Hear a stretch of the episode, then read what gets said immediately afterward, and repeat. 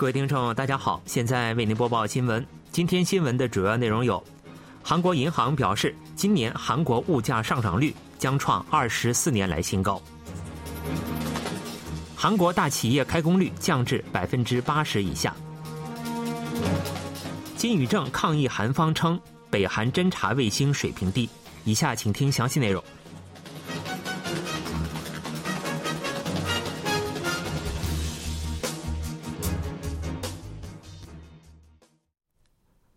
韩国银行在二十日发布的物价稳定目标运营状况评估报告中透露，今年一月至十一月，韩国消费者物价上涨率为百分之五点一，创一九九八年以来的最高纪录。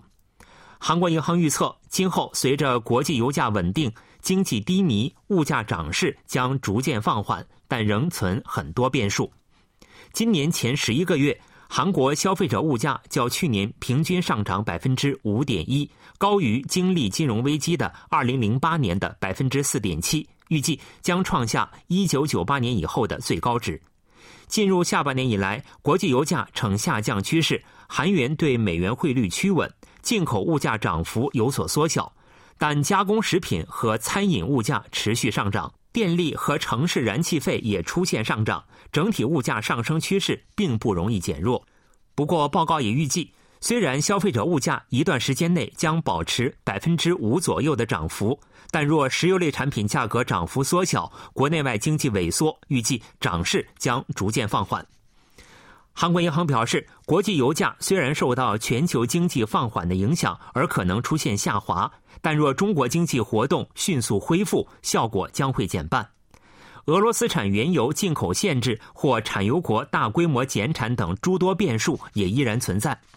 虽然经济萎缩、消费减少，但上涨的服务物价不会轻易下降，以及电费进一步上调幅度等，将可左右物价稳定效果。另外，排除变动性较大的食品和能源的核心消费者物价持续上涨，最近上涨率为百分之四点三。但预计今后受经济放缓、基准利率上调、船市价格下降等影响，涨势将有所放缓。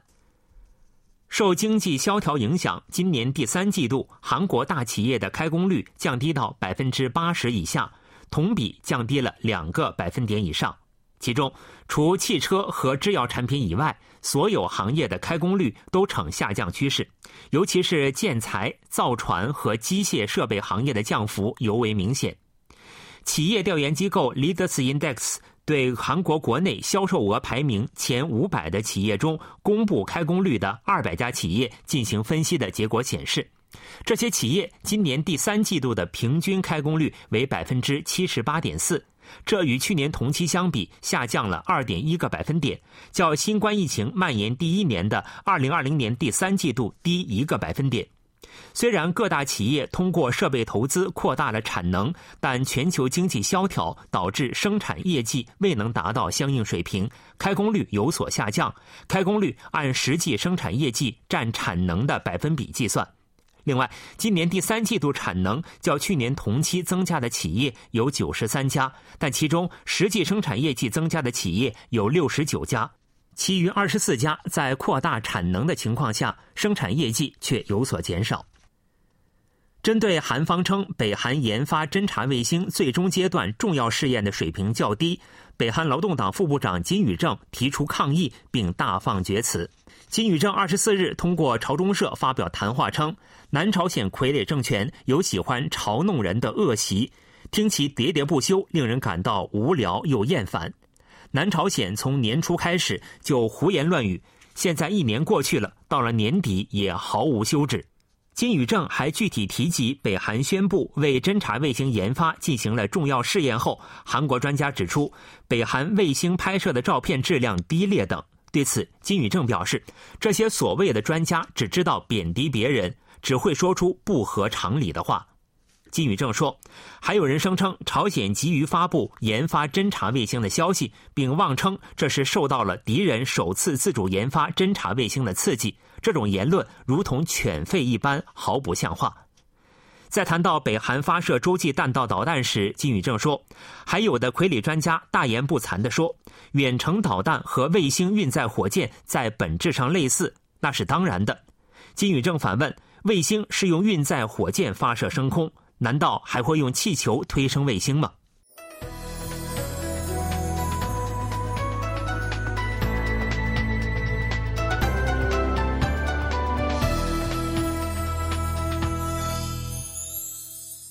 ？KBS World Radio，这里是韩国国际广播电台新闻节目，欢迎继续收听。美国空军的 B 五十二 H 战略轰炸机和 F 二十二战斗机二十日在韩半岛附近上空与韩国空军进行了联合军演。韩国国防部二十日透露，美国战略轰炸机 B 五十二 H 飞抵韩半岛附近。和美军 F 二十二战斗机及韩军 F 三十五、F 十五 K 战斗机一同在济州岛西南方的韩国防空识别区一带进行了韩美联合空中演习。据国防部透露，此次联合军演在美国代表性延伸威慑资产战略轰炸机部署韩半岛的情况下，在韩美最新战斗机熟练把握战略资产掩护程序后，为提高韩美之间的相互运作和强化联合作战执行能力做出巨大贡献。国防部表示，韩美两国今后将继续加强包括美国延伸威慑在内的同盟能力和态势，进一步巩固韩美同盟对北韩核岛威胁的联合防卫态势。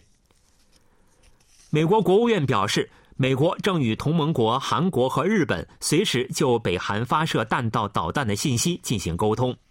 美国国务院发言人普赖斯二十日在记者会上回答韩美日是否预先就北韩发射导弹进行信息沟通的提问时，做出了上述表示。普赖斯还说，韩美日还在北韩挑衅后的评估中展开相关合作。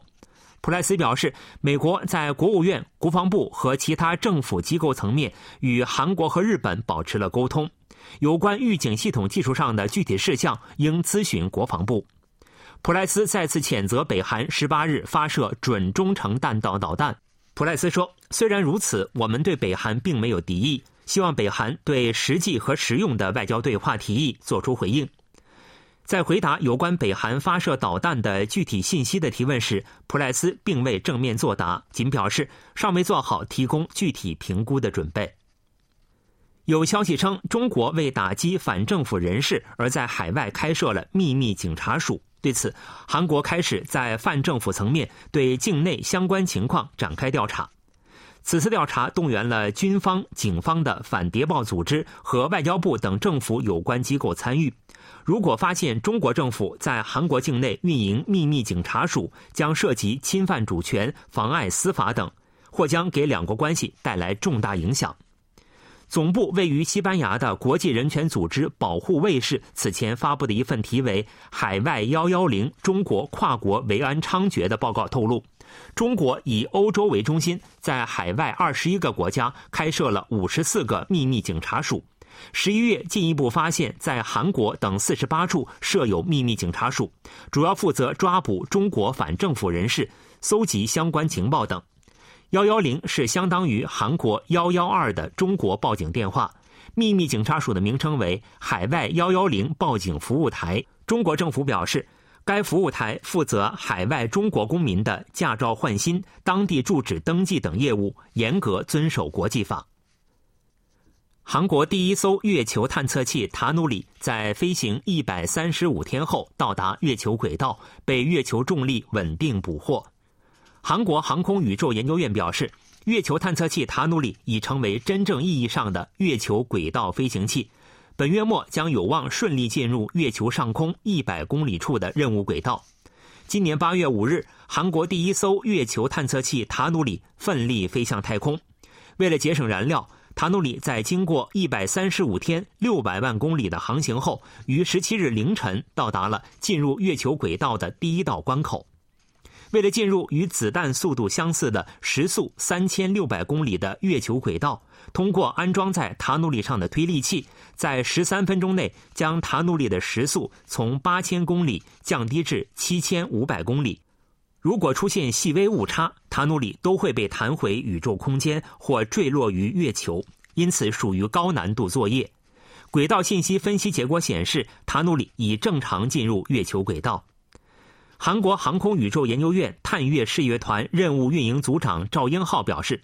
如果不能减速，塔努里就无法被月球重力捕获而脱离轨道。那样的话，塔努里将会飞向很远的地方。塔努里目前位于距离月球近月点一百零九公里、远月点八千九百二十公里、公转周期约为十二个小时的椭圆形轨道上。